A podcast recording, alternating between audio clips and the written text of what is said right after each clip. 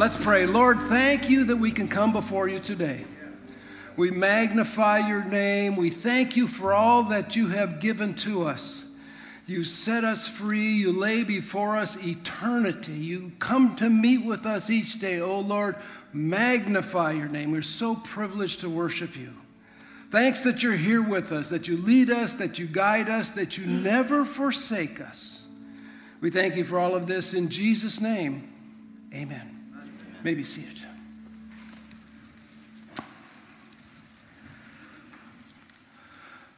My name is Mark Larson, and I'm one of the retired pastors in the congregation, and I have the privilege of bringing this message to you today, which is in the series on Revelation entitled God Wins. Isn't that good news? God wins? Hoo-ah! God wins. Gives us a picture for how things end up at the end, and God is victorious. And all of those that know Jesus Christ and his forgiveness and his salvation stand with him in celebration.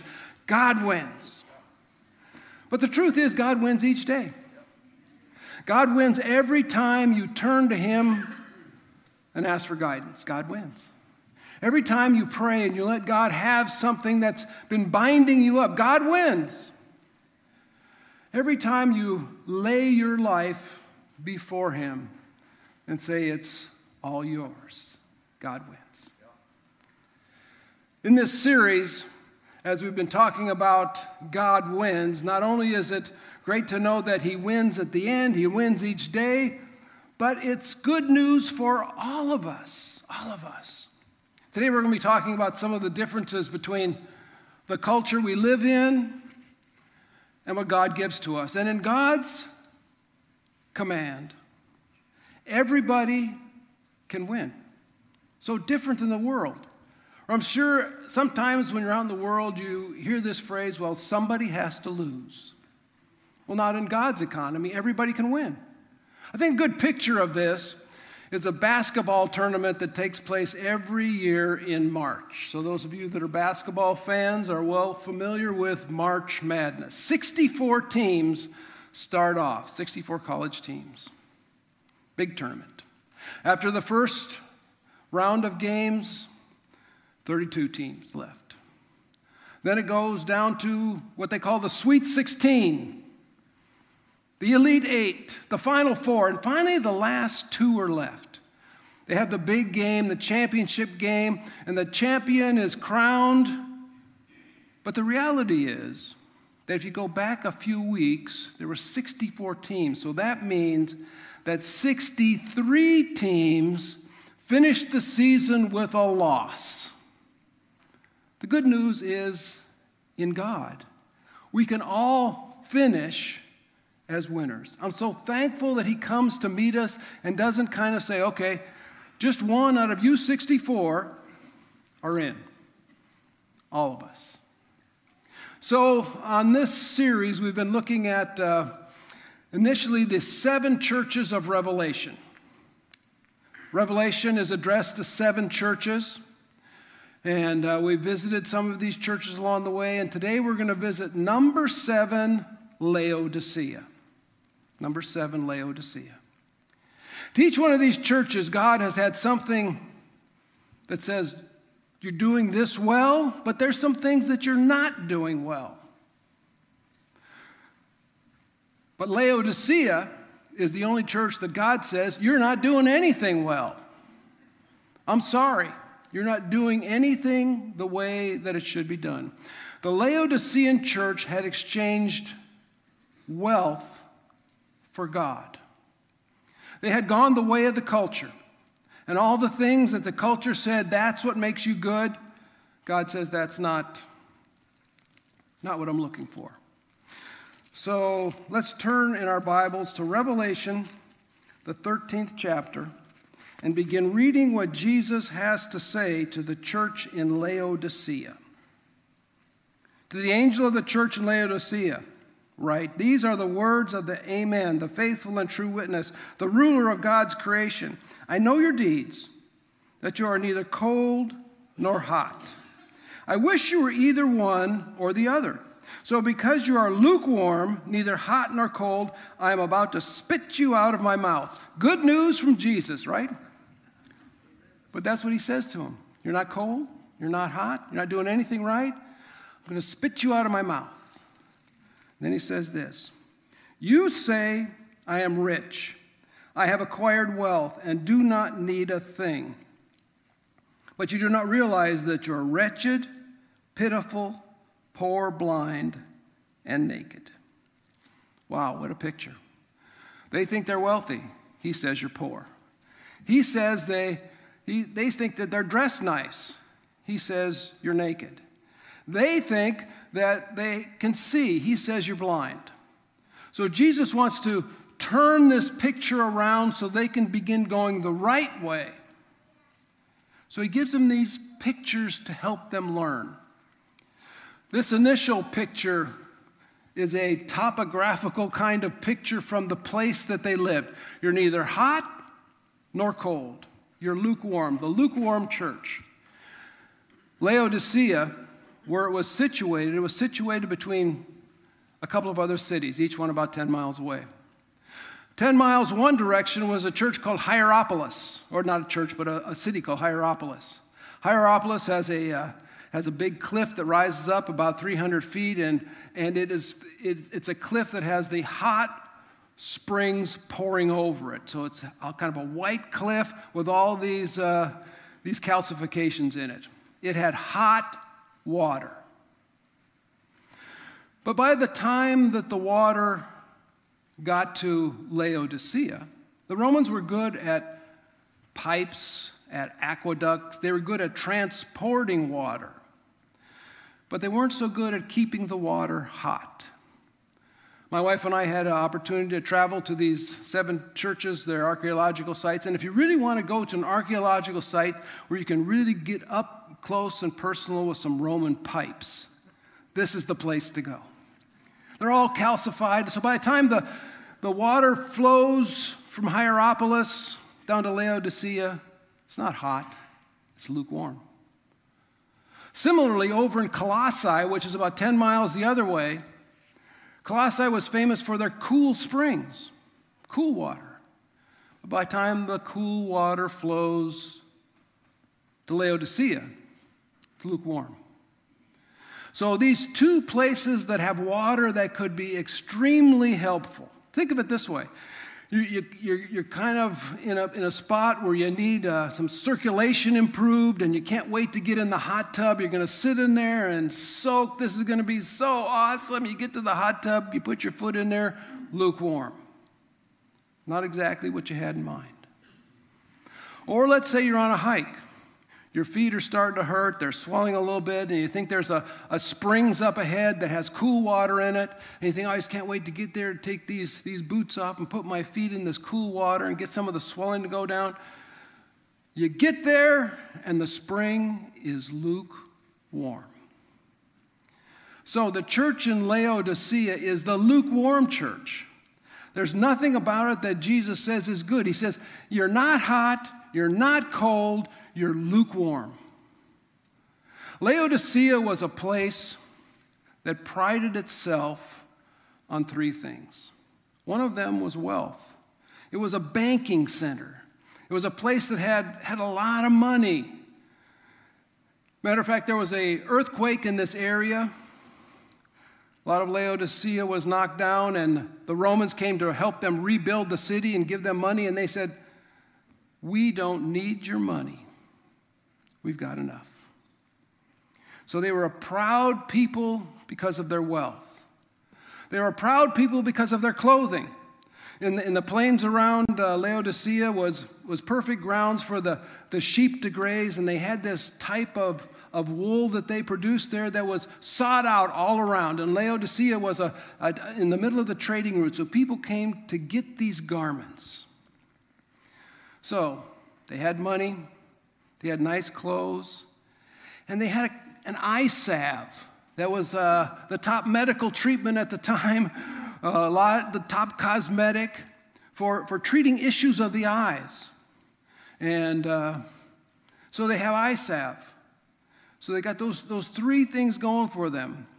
But in the midst of that, where they feel so good about these three things, Jesus comes to them and says, but you do not realize that you are wretched, poor, blind, and naked.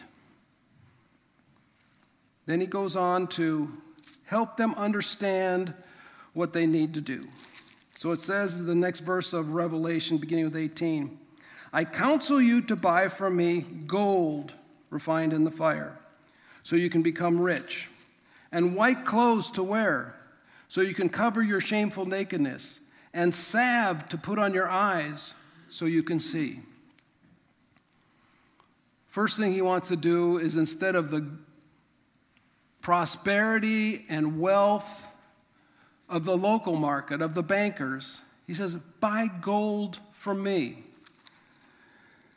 In Psalm 19, it says this, God's commands, his precepts, his directions, they are more precious than gold, pure gold. They are sweeter than honey from the honeycomb. God's commands, God's direction brings us real gold, something that really lasts. If you remember back in the fall, we began talking about God's story and a plan that God has for a person named Abraham. So it begins with a command. He says, I want you to go to this land, and when you get there, I'm going to raise up a great nation, and you'll be blessed, and all the people will be blessed through you. That promise was passed on to his son, Isaac, and his son Jacob. It went down into Egypt with that clan. 400 years later, that clan is now over 1 million, and God takes them out of Egypt through miracles, through the Red Sea, up through the wilderness, into the promised land. They aren't faithful, though, so God takes them out again to a time of exile, but then he brings them back again. And finally, in a place called Bethlehem, that promise to Abraham comes true. For Jesus, the miracle birth, the virgin birth, is born, and through him, we are going to find salvation, forgiveness of our sins, and he's going to conquer death. We have eternal life. Now, that's real gold. That's the kind of gold relationship in faith that we have come to realize in Jesus. In 1 Peter, we read this. Peter writes to some people who are going through difficult times, and he says, I know how great this makes you feel, even though you have to put up with every kind of aggravation in the meantime. Pure gold, put in the fire, comes out of it proved pure. Pure faith, put through this suffering, comes out proved genuine. When Jesus wraps this up, it's your faith that saves you, not your gold, that God will have on display, even of his victory. That's what God has for us that really counts. It's that relationship with Jesus Christ that lasts through into eternity. The Apostle Paul never forgot where that priority is in his life. Look in 1 Corinthians, it says this, For what I passed on to you of first importance, that Christ died for our sins according to the Scripture. A simple verse, but it reminds us that in Paul's life, the thing that is most important is that Christ died for his sins, that Christ's grace was given to him. That's what is of first and foremost importance.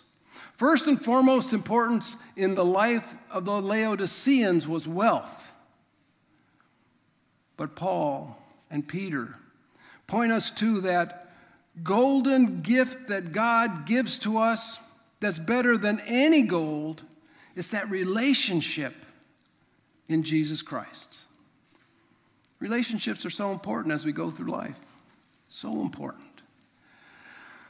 Mary and I got married just 52 years ago now. We had three things.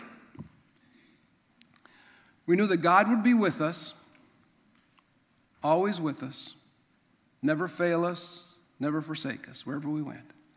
We had each other. We would always have each other. And we had $100. Well, the $100 is gone. But the last two are always there. Wherever we have been, wherever we've lived, wherever we've gone, we know that God is with us. And we always have each other. Those relationships, so important. In our bedroom, we have a sign that says, happy together. When we're separated for a little bit, we like to send those cute little emojis with hearts. Isn't it great that old people send emojis? But those are the things that really count, and it's so easy to get off track because that isn't what the culture says.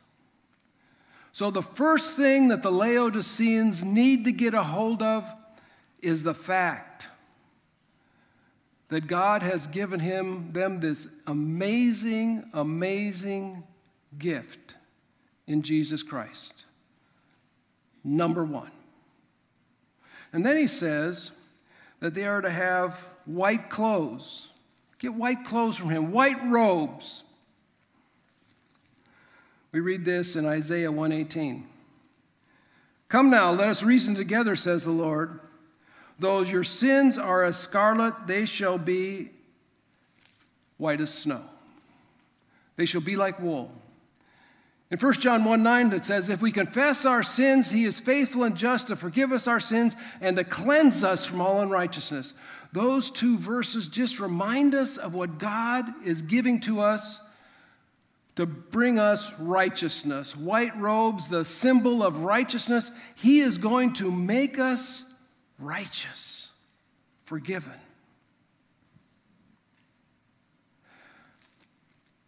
We've just gone through a class in this church called Freedom.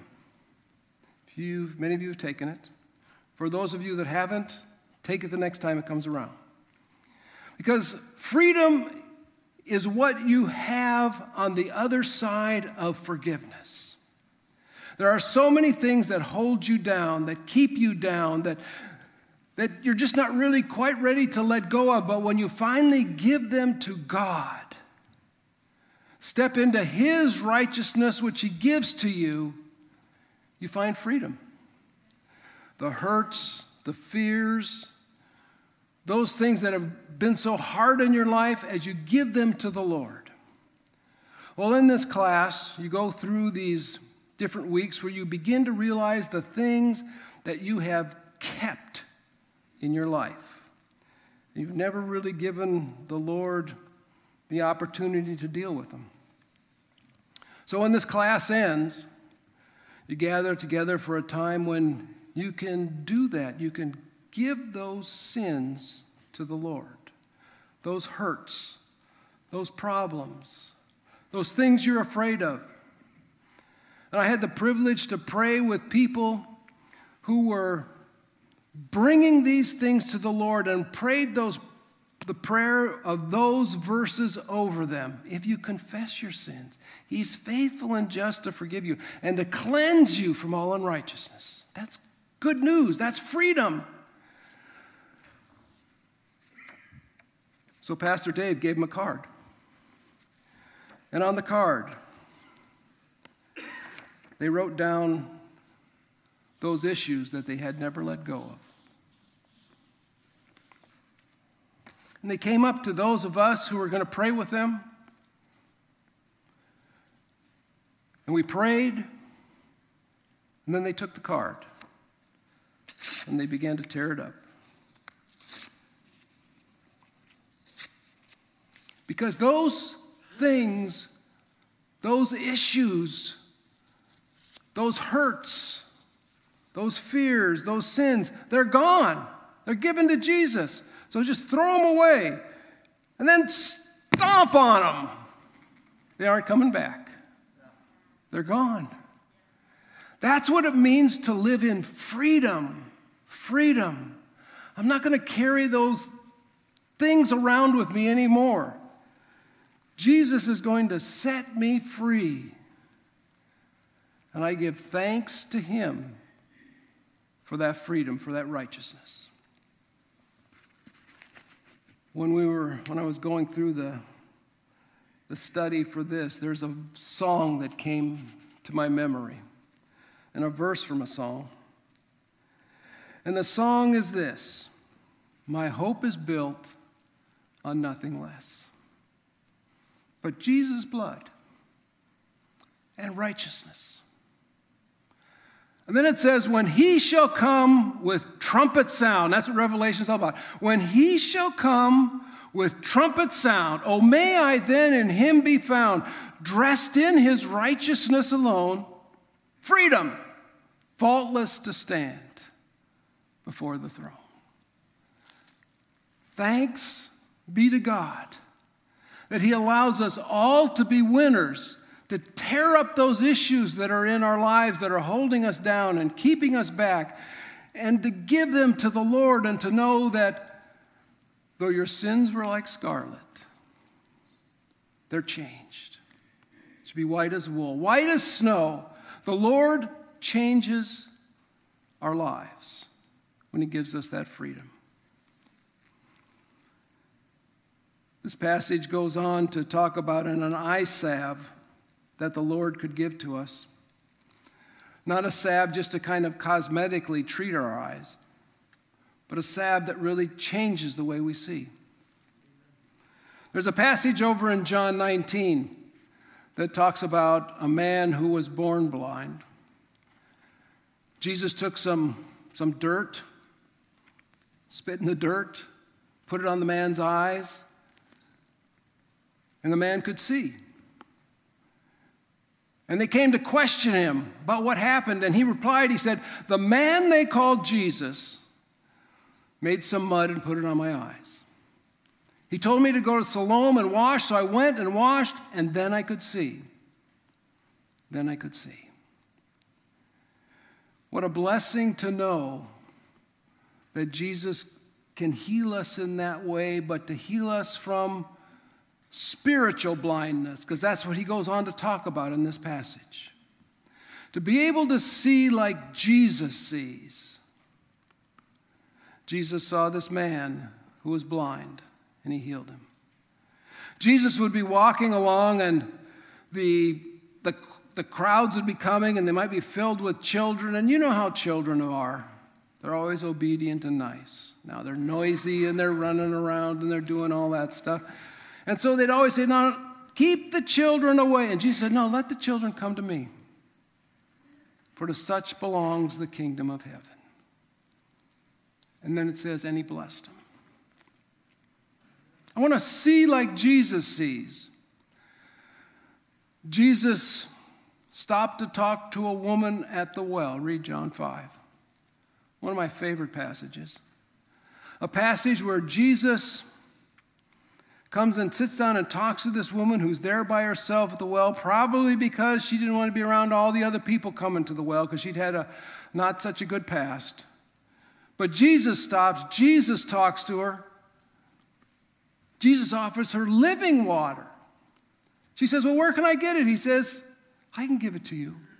She says, when the Messiah comes. He says, I'm here, I am. She believes. She goes back to her community.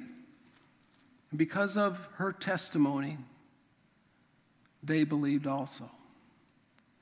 Jesus comes to change all these people. All these people that were, so to speak, pushed to the side because of illnesses, because of injuries, because of issues in their life, because they were too young or too old. Jesus has time for everybody. I want this to be my testimony.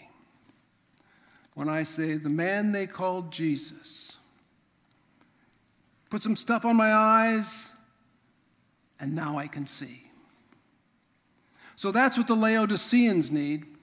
They need a total kind of transformation, not from the gold of their culture, not from the clothes that the city is known for, not from the medicinal salve, but Jesus wants them to take real gold, a real relationship that changes your life now, even unto eternity. He wants them to find forgiveness.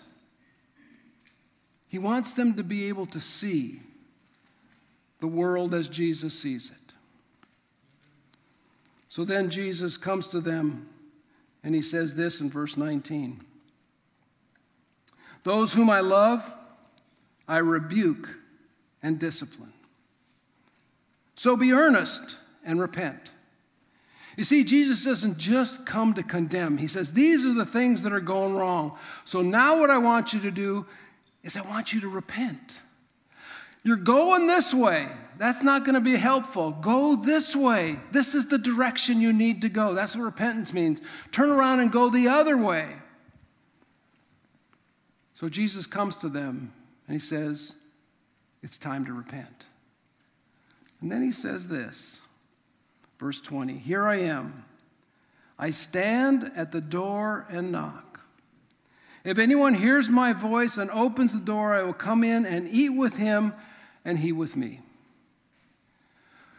Jesus wants us to turn around. Then he says, I'm coming to dinner.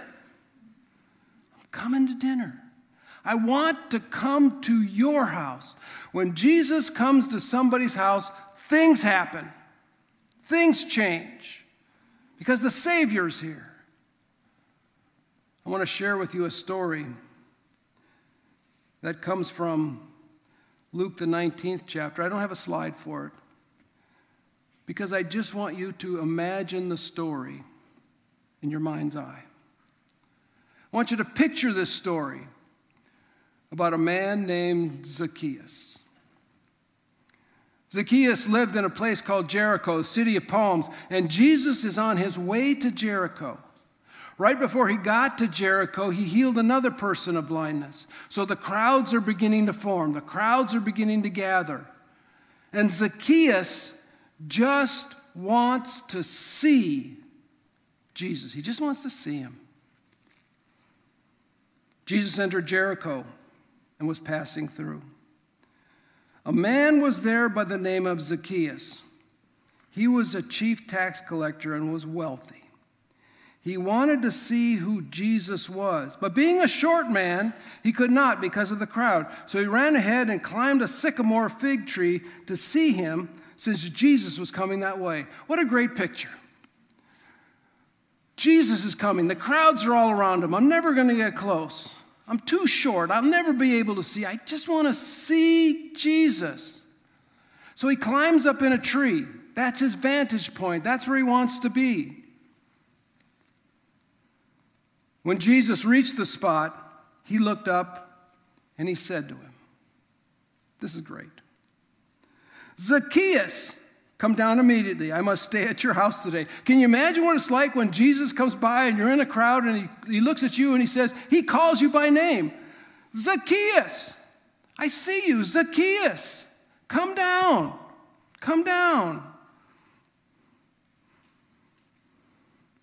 I must stay at your house today. So he came down at once and welcomed him gladly. Jesus is coming to my house. I just wanted to see him, but he's coming to my house. And all at once, all of the people in the crowd began to mumble. All the people saw this and began to mutter, he has gone to be the guest of a sinner. Jesus always went to the places that they didn't think he should go. But those are places Jesus knew that he should go. But Zacchaeus stood up and said to the Lord, Lord, Lord, here and now I give half of my possessions to the poor. And if I have cheated anybody out of anything, I will pay back 4 times the amount. That's what happens when Jesus comes to your house. That's what Jesus wants to have happen to the Laodiceans. Jesus wants to come to their house. He says, I'm standing here. I want to come in. I want to be with you. Because when Jesus comes and people turn from that way to this way, things are different. Jesus said to him, today salvation has come to this house because this man too is a son of Abraham. This man who you say I shouldn't go to his house, he too is a son of Abraham. For the Son of Man came to seek and to save that was lost. What a great picture of what Jesus wants to happen to the Laodicean church. Repent, turn around. I'm standing at the door. I want to come to your house.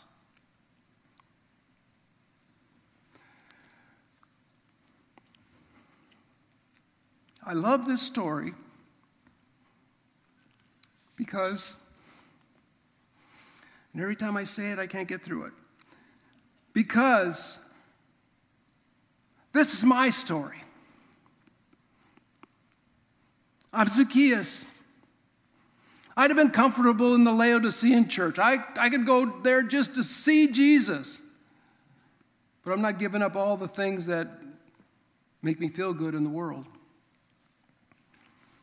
So I'm Zacchaeus. I understand him. I feel for him.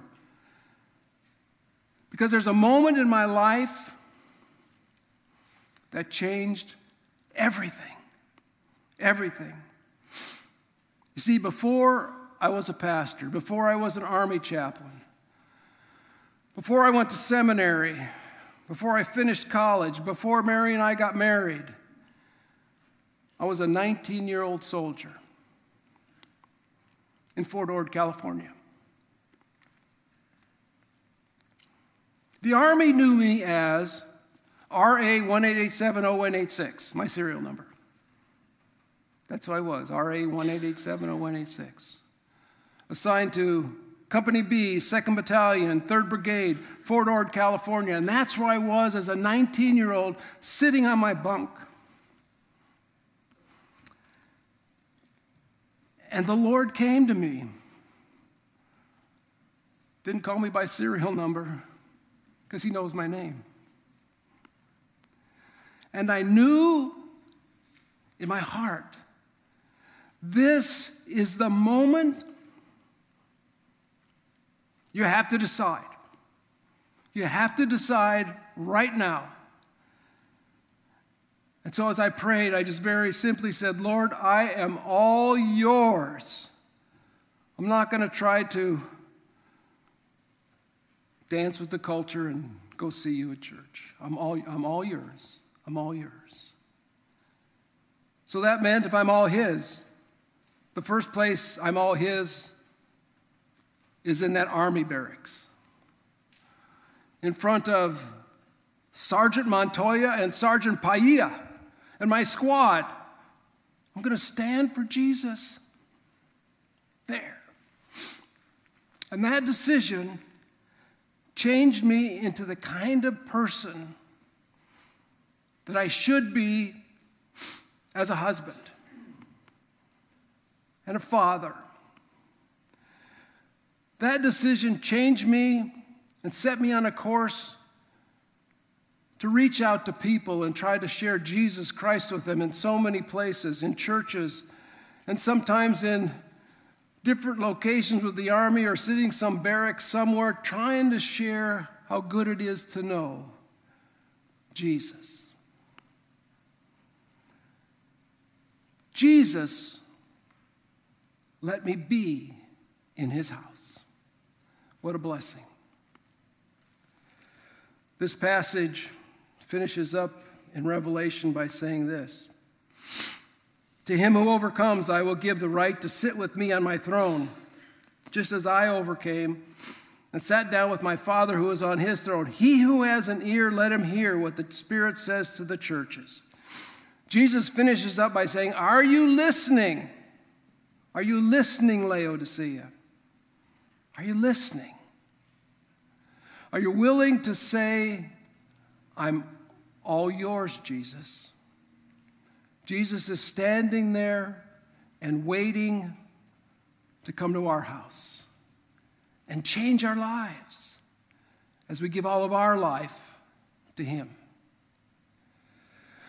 We're going to pray, and as we pray, I want to give you the opportunity to give it all to Jesus so that your life could be changed as mine was at that moment, at that time, and has blessed me every day since.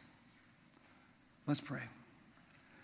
Lord, thanks that you come to us, that you know us by name. Lord, thanks that you're always with us,